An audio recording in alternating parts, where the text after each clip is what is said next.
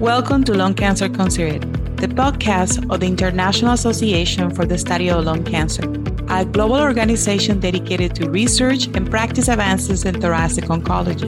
You can find all our podcasts on SoundCloud and I S L C dot org and the newsroom. I'm your host, Doctor Narges Flores.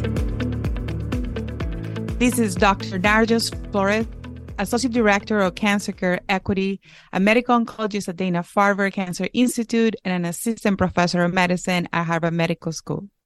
In this episode of Lung Cancer Considered, we're going to discuss non-small cell lung cancer with R E T rearrangements, including diagnosis, treatment, and new exciting research coming down the pipeline. Today, I have two great physician investigators with experience in this subtype of lung cancer. First, I'm going to introduce my neighbor, Doctor Justin Gaynor. He's the director of the Center for Thoracic Cancers at the Massachusetts General Hospital, director of Targeted Immunotherapy in the Henry and Belinda Termer Center for Targeted Therapies, and the co-leader of the Stand to Cancer. His major research interests have centered around two things: targeted therapy and immunotherapy. And I also heard that he's a Yankees fan. Welcome, Doctor Good morning. Thanks so much for having me. We also have uh, Doctor Lisa Hendricks. She's an assistant professor at Research Institute Growth, School of Oncology and Developmental Biology at Maastricht University in the Netherlands. Her focus areas is thoracic oncology, and particularly prevention and optimal treatment of brain metastasis and lung cancer and targeted therapy. Since two thousand nineteen, Doctor Hendricks has con- coordinated the clinical lung cancer research of lung diseases and her institution. Welcome, Doctor Hendricks. Yes, thank you for inviting me. All right, so we are talking about R E T rearrangements and lung cancer. R E T therapies are relatively new in the treatment of lung cancer. Um, we all friends here, so we're going to refer to each other uh, by first name. So Justin, what is the history of R E T rearrangements in lung cancer? That That's a great place to start. So R E T fusions or rearrangements were, were first discovered in non-small cell lung cancer around two thousand twelve. And, you know, there were a number of simultaneous high-profile publications that identified these novel fusions using different technologies. And I think it's important to to remember where we were in the field at that time. So we had, you know, A L K fusions we already knew about and R O S one fusions we had already known about. And we knew that they defined distinct um, molecular subsets of non-small cell lung cancer.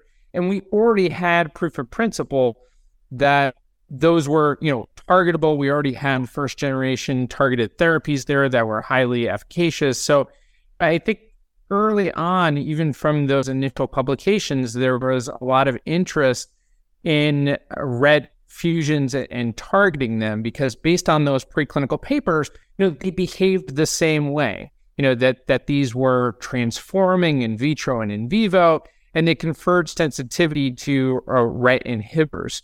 Um, of course, you know, as we'll talk about, you know, the initial drugs that were being used in those preclinical papers were were really, you know, repurposed drugs. They weren't designed to be R E T inhibitors. They just happened to have anti-R E T activity. Thank you for answering that. And I think it's very important to understand, you know, how far we have come when it comes with targeted therapy. So, Lisa, are R E T fusions present in normal tissue? If yes, like, where are they? Now, then you talk about the normal protein. That's a transmembrane protein. Yeah. R E T uh, is a proto-oncogene, uh, so it plays a significant role uh, in the embryonic development and the function of the enteric nervous system and the renal system. So, interestingly, if you have loss of function mutations, uh, for example, in Hirschsprung's disease, you can have bowel dysfunction, and you can have urinary tract malformations. If you have a fusion, uh, this can result in constitutive activation of the R E T kinase domain, and these are found, for example, in papillary thyroid cancer, but also lung cancer. So no, no fusions in normal tissue. Thank you for that, because a lot of the other mutations that we have seen, you know, we can see in embryogenesis and other tissue.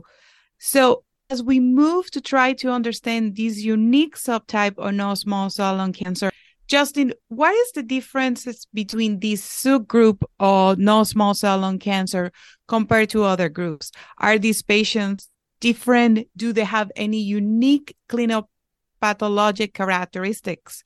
Um, and as an example, for we know that women have E G F R, A L K positive, tends to be trophic for the brain. What are those unique characteristics for the RET fusions?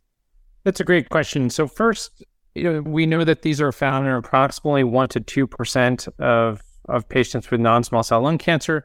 They tend to occur more commonly in adenocarcinomas and in individuals with a light, never smoking history. Uh, nonetheless, you know, as, as we've learned for other drivers, while there can be a predominance, you know, of clinical pathologic characteristics, you know, ultimately at the end of the day, the molecular findings trump Uh, the the clinical characteristics, and we, we need to do testing. So we need to test in order to identify these patients. And this question is um, a little bit off the script and to the two of you. I have seen sometimes in practice that if the patient has a previous tobacco exposure, you know, they're excluded. Should that be the case for RET uh, positive non-small cell lung cancer? I will start with Justin and then to Lisa. I would say absolutely not. Um, so we know, particularly for non-squamous histology, we should be testing all patients, uh, regardless of tobacco exposure. When it comes to squamous cell carcinomas, you know, the, the guidelines, you know, are, are generally saying for patients with a more limited tobacco exposure, um, that those are the individuals where, where you certainly want to be testing. Some of us take the approach of testing all squamous patients, but, but at, at a minimum, you know, it, if uh, someone has a limited tobacco exposure um, in squamous histology, we should be testing. Lisa, what are your thoughts about this? You know, and how is the practice where you at your location about excluding patients from testing due to a previous tobacco exposure? No, I, I fully agree with Justin. We uh, test all patients regardless of uh, previous smoking exposure. Uh, I also do agree that uh, squamous uh, carcinomas also should be tested, especially if you have never or light smoke history. Uh, I think maybe to add, uh, fish you can use to test for RET, but I think uh, there was some Dutch research uh, published one or two years ago in G T O showing that these uh, fish positive results can be false positive.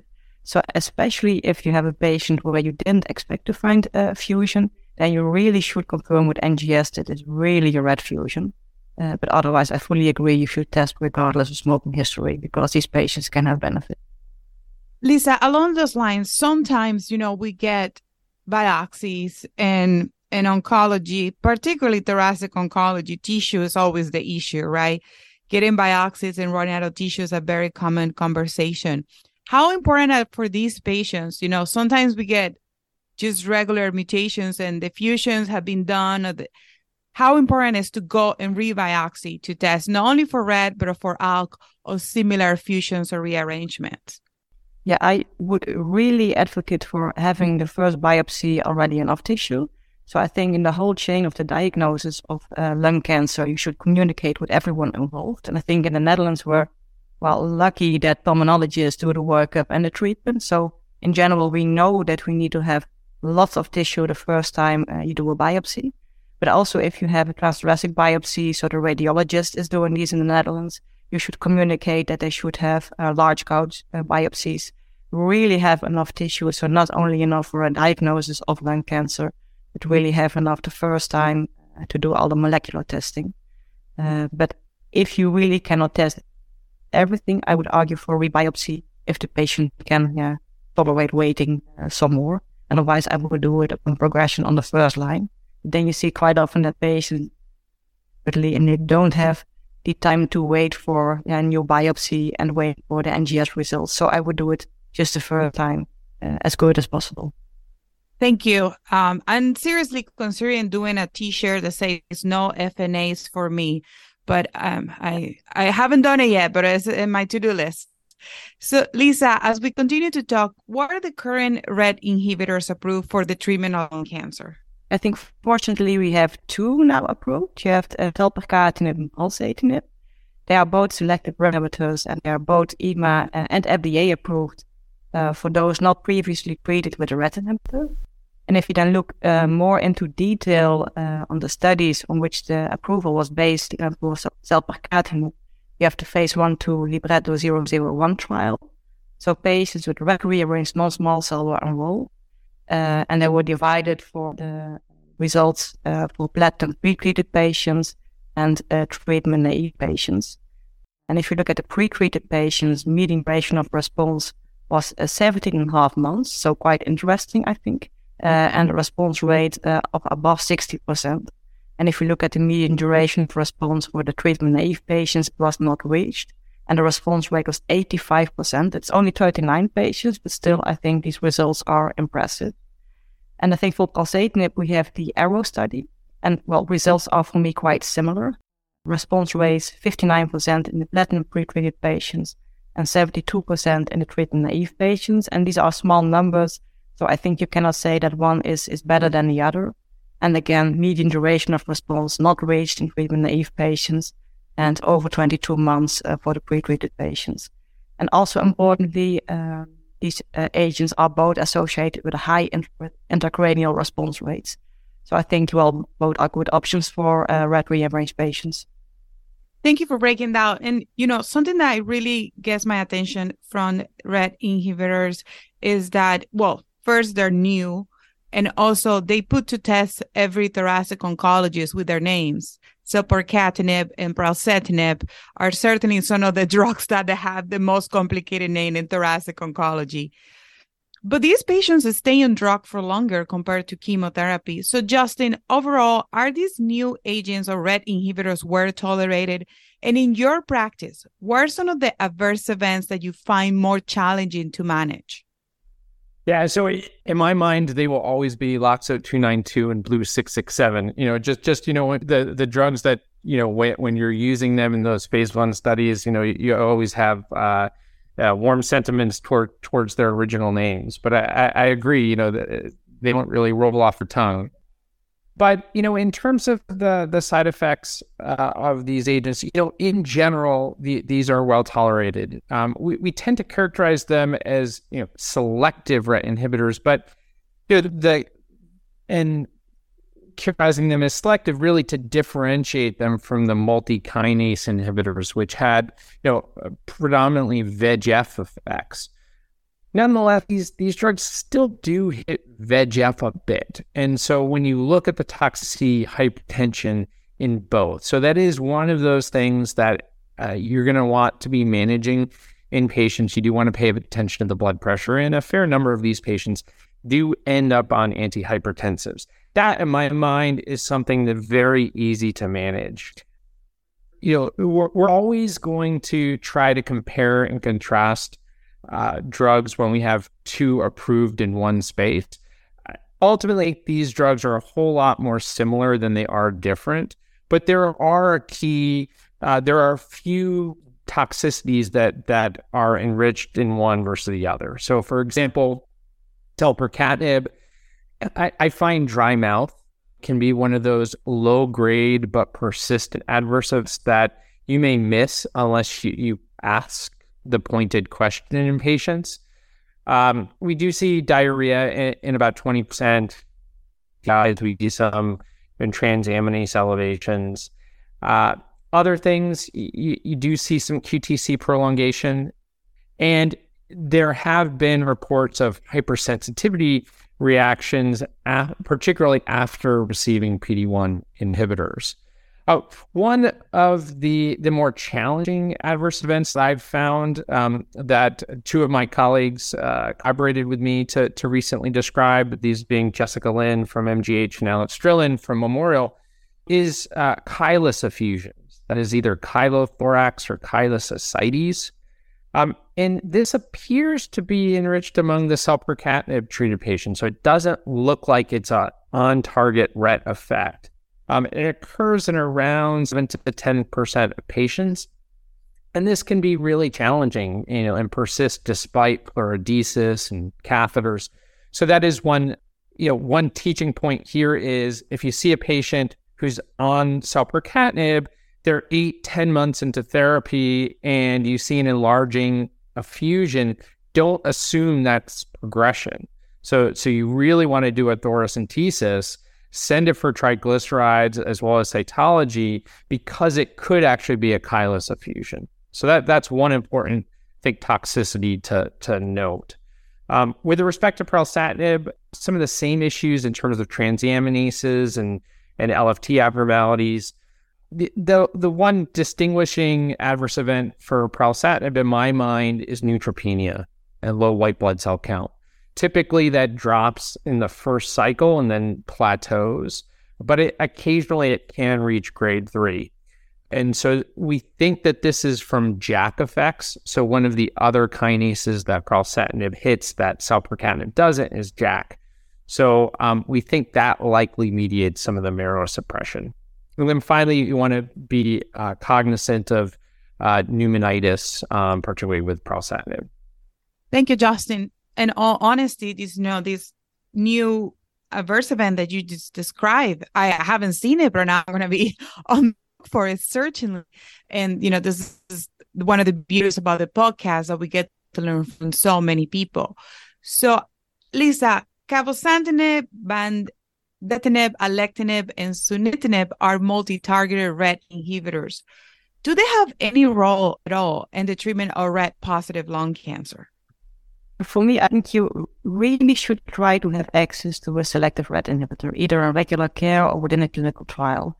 So if you look at the, the multikinase inhibitors versus the, the selective inhibitors, so selpercatinib or pralsetinib, then the result of uh, the latter two are really superior. So if you look at the data, the multikinase inhibitors, a small series in general, retrospective series, responses are usually around twenty-five percent, sometimes a little bit higher, sometimes a little bit lower. Median progression-free survival, a couple of months, usually in the range of two to three months. So this is really nothing near the, the selective R E T inhibitors. Um, and also recently, the E T O P ALERT trial was published, was closed prematurely. Alectinib was evaluated, uh, and none of the fourteen enrolled patients had a tumor response. So for me, uh, please try to have access to a select R E T inhibitor. And if you don't have it in your own hospital, look around whether there is a clinical trial or a program in another hospital uh, where the patient could be enrolled. Thank you. And I think it's, you know, a very clear message, Lisa. We have these good drugs, you know, that go on the target. The other ones, you know, like, have all their inhibition and also more side effects you may see with these uh, multi-target um, agents. The following question is to the two of you. Do you have any preference based on data and clinical experience of using selpercatinib versus pralsetinib? Justin? So, you know, as I, as I mentioned before, you know, I think these drugs are, are a lot more similar than they are different, but at the end of the day, you need to choose one. Um, and and I should also add that, you know, uh, unless you discontinue one of them because of toxicity, you know, I, I don't think you should move from one to the other. So if someone's progressing on selpercatinib, I don't think there's a role for pralsetinib and vice versa. So I think it's one or the other. Exceptions, again, being toxicity. But, you know, I, I I've...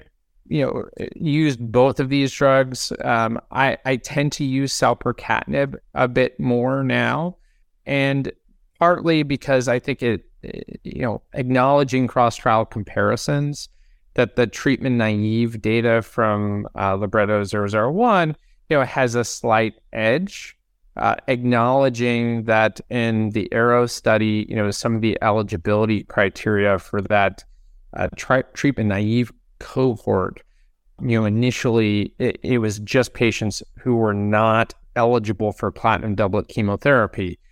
So, you know, we're not comparing apples to apples, but nonetheless, if I have to choose one drug, I'm, I'm typically choosing selpercatinib.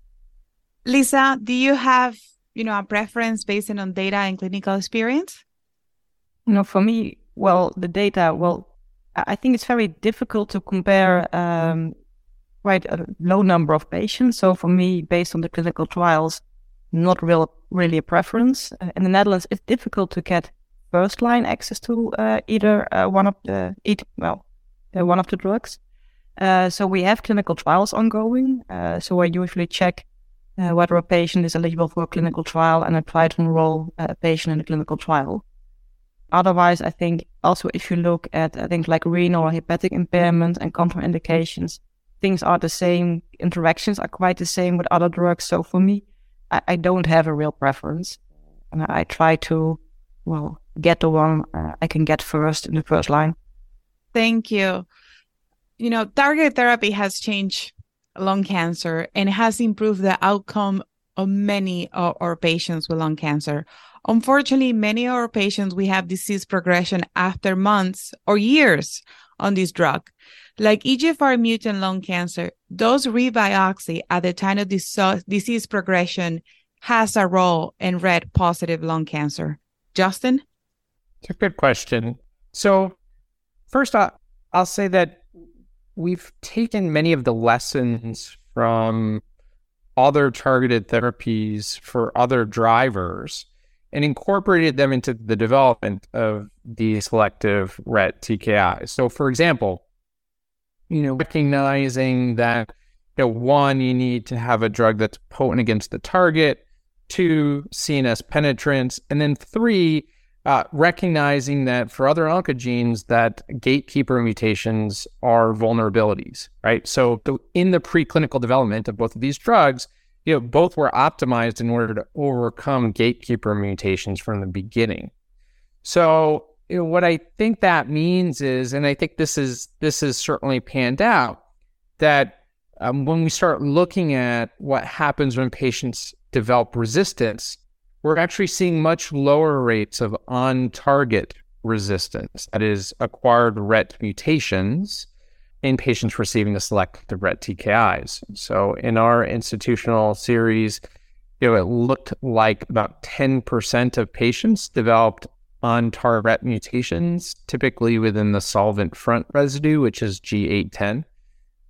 Another ten, fifteen percent uh, developed MET amplification as bypass signaling pathway. You know, that that similar to, to many other oncogenes, we we know that MET, you know, is, you know, common bypass pathway. And then there there's low numbers of, of other defined uh, resistance mutation, you know, involving the MAP kinase pathway. Uh, so ultimately, to, to answer your question, you know, is there a role for repeat biopsy? In my mind, I, I do think there is a role for, for a repeat because it helps my decision-making as an investigator for these patients. There are multiple next-generation R E T T K Is that are currently in development. I think where those are going to be most successful is in patients who have continued uh, R E T dependent. So those with acquired R E T mutations is where I would want to preferentially enroll patients to next generation R E T inhibitors. So, you know, if the bypass pathway, you know, then I could think about trying to be efforts looking at um, looking at combinations. Or if I don't find anything, you know, I'm going to generally prioritize platinum doublet chemotherapy first Uh, for my patients. So that's how I view the role of a repeat biopsy here. Thank you, Justin. And do you have a preference of tissue versus liquid biopsy, biopsy at disease progression? So I would start with liquid biopsy uh, because that that's easy. I can get that in, in everyone. And then the role of a tissue biopsy, how uh, easy it is and safe. So if it's someone who's got, you know, I described the scenario of a pleural effusion before, and especially if they're on selpercatinib, you know, I'm going to be draining that anyway.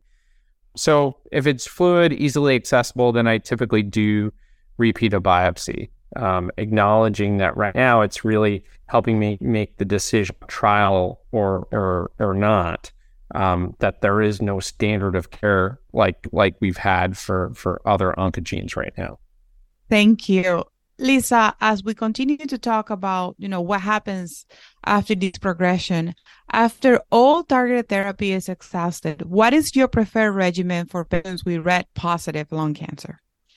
I think that's a good question. Uh, and I think you should stress again the need for a biopsy to see whether you have something on target or whether you have a bypass tract. Uh, again, see whether there's a clinical trial uh, that the patient could go for and that's rational for that patient. And otherwise, indeed, platinum doublet chemotherapy. if you look at immunotherapy data or monotherapy, it's quite um, I think disappointing, and I would not recommend it. A lot of data uh, in general, if you look at retrospective series, such as the immunotarget series, the responses, progression-free survival are really disappointing in R E T-positive non-small cell. Um, and also, if you look at immunochemotherapy, uh, we don't know whether it works with positive non-small cell. We will have the data from the Libretto four three one and Accelerate Lung. So comparing uh, targeted therapy versus chemo or chemo-immuno in first line. Uh, but I think for me now, uh, the current next line of treatment uh, will be platinum-based chemotherapy and not immunotherapy. Thank you, Lisa. And I want to expand a little bit on that. So, you know, the immunotherapy world data that has been compiled in patients with target mutations and immunotherapy. So in your clinical experience, there is very limited role immunotherapy alone in these patients, correct? Yeah, true. And if you look back at, at patients that uh, are alive for quite a long time, so they got immunotherapy before widespread testing was done, or they didn't have enough tissue for testing. In general, if you can discover the R E T fusion after the patient got immunotherapy, in general, the benefit of immunotherapy was really low. So I think, again, well, I would urge to test upfront to identify those that, that probably will not benefit from immunotherapy. Uh, and you will also will not harm the patient if targeted therapy after immunotherapy, because I think there is an increased risk of, risk of toxicity. And that's a great answer to another question I have. And it's um, also linked to the next question is we are seeing, we got approved for chemotherapy plus immunotherapy in the neoadjuvant setting. So it brings attention to why biomarker testing is not only important for patients with metastatic disease, but also patients with early disease, because they may not benefit from this neoadjuvant chemoimmunotherapy. Is that a correct conclusion, Lisa? Well, for the, the neoadjuvant setting, we don't know yet. So I think we need these data, and that you uh, don't only test for E G F R and A L K in these patients. But in general, if you look at the, the metastatic setting, uh, for example, for E G F R and A L K, and if you then extrapolate the data found for immunotherapy in metastatic setting to the early disease, then you find similar results. So for me, well, the way to go in R E T-positive non-small cell would not be chemo-immuno in the neoadjuvant setting. Thank you. And that's just a perfect segue for our next question, which is about the introduction of R E T inhibitors into early stage disease. For example, adjuvant therapy, we do have a trial in our institution about adjuvant. So Justin, can you talk to us about the introduction of R E T inhibitors for early stage and the adjuvant or neoadjuvant setting? Yeah, so I, I think this is going to be a critical question for us as a field in thoracic oncology, which is how do we systematically look at the role of targeted therapies as we get to increasingly rare oncogenic driver subsets? So, you know, we we we now we we know now consistently, right, that targeted therapies beat chemotherapy. And that, that that's kind of a, across the board, you know, E G F R, A L K. Um, and, you know, we, we now have data from ADAURA in E G F R, right? You know, of the benefit of adjuvant uh, osimertinib. We have ongoing studies of, um, you know, uh, alectinib in the ALINA study. Um, the question is, is it going to be feasible to do a randomized phase three study for every subset, you know, including subsets that, you know, R E T is one to two percent? Are we going to be able to do R O S one? Are we going to be able to do N TRAC? You know, or are we going to take some of the learnings from the metastatic setting? And once we show that the paradigm is successful in, in E G F R and A L K, you know, do, do we need to do separate studies for each of these? I worry about the ability to do that. I, I think many institutions aren't going to be able to open up an adjuvant study for a, a one to two percent subset. I think where where we need to go is, you know, there, there are certainly efforts now looking at master protocols, right, where it's multiple neoadjuvant arms depending on driver. You know, I, I think that's what's going to need to happen in order to to be feasible. Thank you, Justin. And another thing that I have found challenging is with neoadjuvant studies is that sometimes the patients get to us after the tumor is out, right? So I think we have to rethink a lot of our workflow, not only in our institutions, but also in the referrals that we get. So we're able to talk to patients early on about these trials. So we are close to the end of this conversation. Uh, but before that, we cannot end the conversation without talking about research. So Lisa and Justin, any new exciting data coming down the pipeline for R E T positive lung cancer, trial, real world data? I will start with Lisa. I think Justin already mentioned that there are several phase one trials ongoing. So if you look at clinical trials dot gov, for example, you have the, the T P X zero zero four six. Um, the Margaret trial with D A S uh, zero nine five three uh, with against the red solvent one and gatekeeper mutations. Uh, B O S with a lot of numbers uh, behind it, uh, with also some preliminary results reported. So I think, well, it's important that we keep learning from patients with red positive non-small cell, uh, especially if they progress on the available therapies, and try to enroll patients in a clinical trial. If you look at real-world data, a quite nice publication also in G T O was the International Red Map Study. So it's a retrospective series, but really multi-center, uh, multi-country, over two hundred patients with red positive non-small cell included. And I think the main message is that patients treated with multi-kinase uh, inhibitors really don't do well, and that patients treated with red inhibitors uh, compared to those without uh, do much better. Median overall survival was over fifteen months in those treated with R E T inhibitors, uh, and over fifteen, sixteen months uh, for those without. So I think, again, we, the message is we should test and try to enroll patients in clinical trials or give R E T inhibitors. Thank you, Lisa. Justin, what excites you about research and research about R E T positive lung cancer? So far, I, I think we've just scraped the surface of how resistance emerges, and I, I think we've gotten the low-hanging fruit of and some of the straightforward bypass pathways. But you know, so far, most of these reports have been, you know, single or just a few institutions combining uh, patient numbers. Recently, there's been an effort that was uh, launched by Jessica Lin um, and, and others uh, called the RETGistry, which we owe the name to Stephen Liu, which, which is basically trying to pool real-world data on resistance. So that is patients who have received a selective R E T inhibitor who have either had a plasma sample or a repeat tissue biopsy. And they have over twenty institutions that have agreed to participate and have already started collecting data. And you know, I anticipate the numbers will be in the hundreds of patients with um, resistance information. And I think that will be really critical to guide our next therapeutic strategies. Thank you. This has been a great discussion.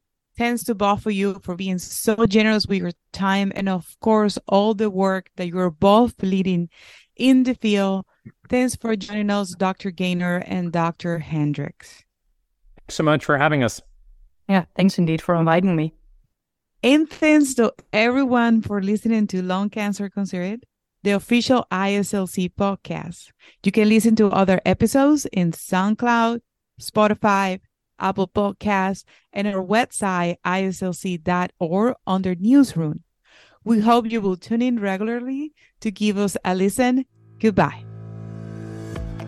Thank you for listening to Lung Cancer Considered. You can find all our podcasts on our website, I S L C dot org, and our Newsroom, or on SoundCloud. Please take a moment to rank, like, write comments, and share your favorite episodes with your colleagues.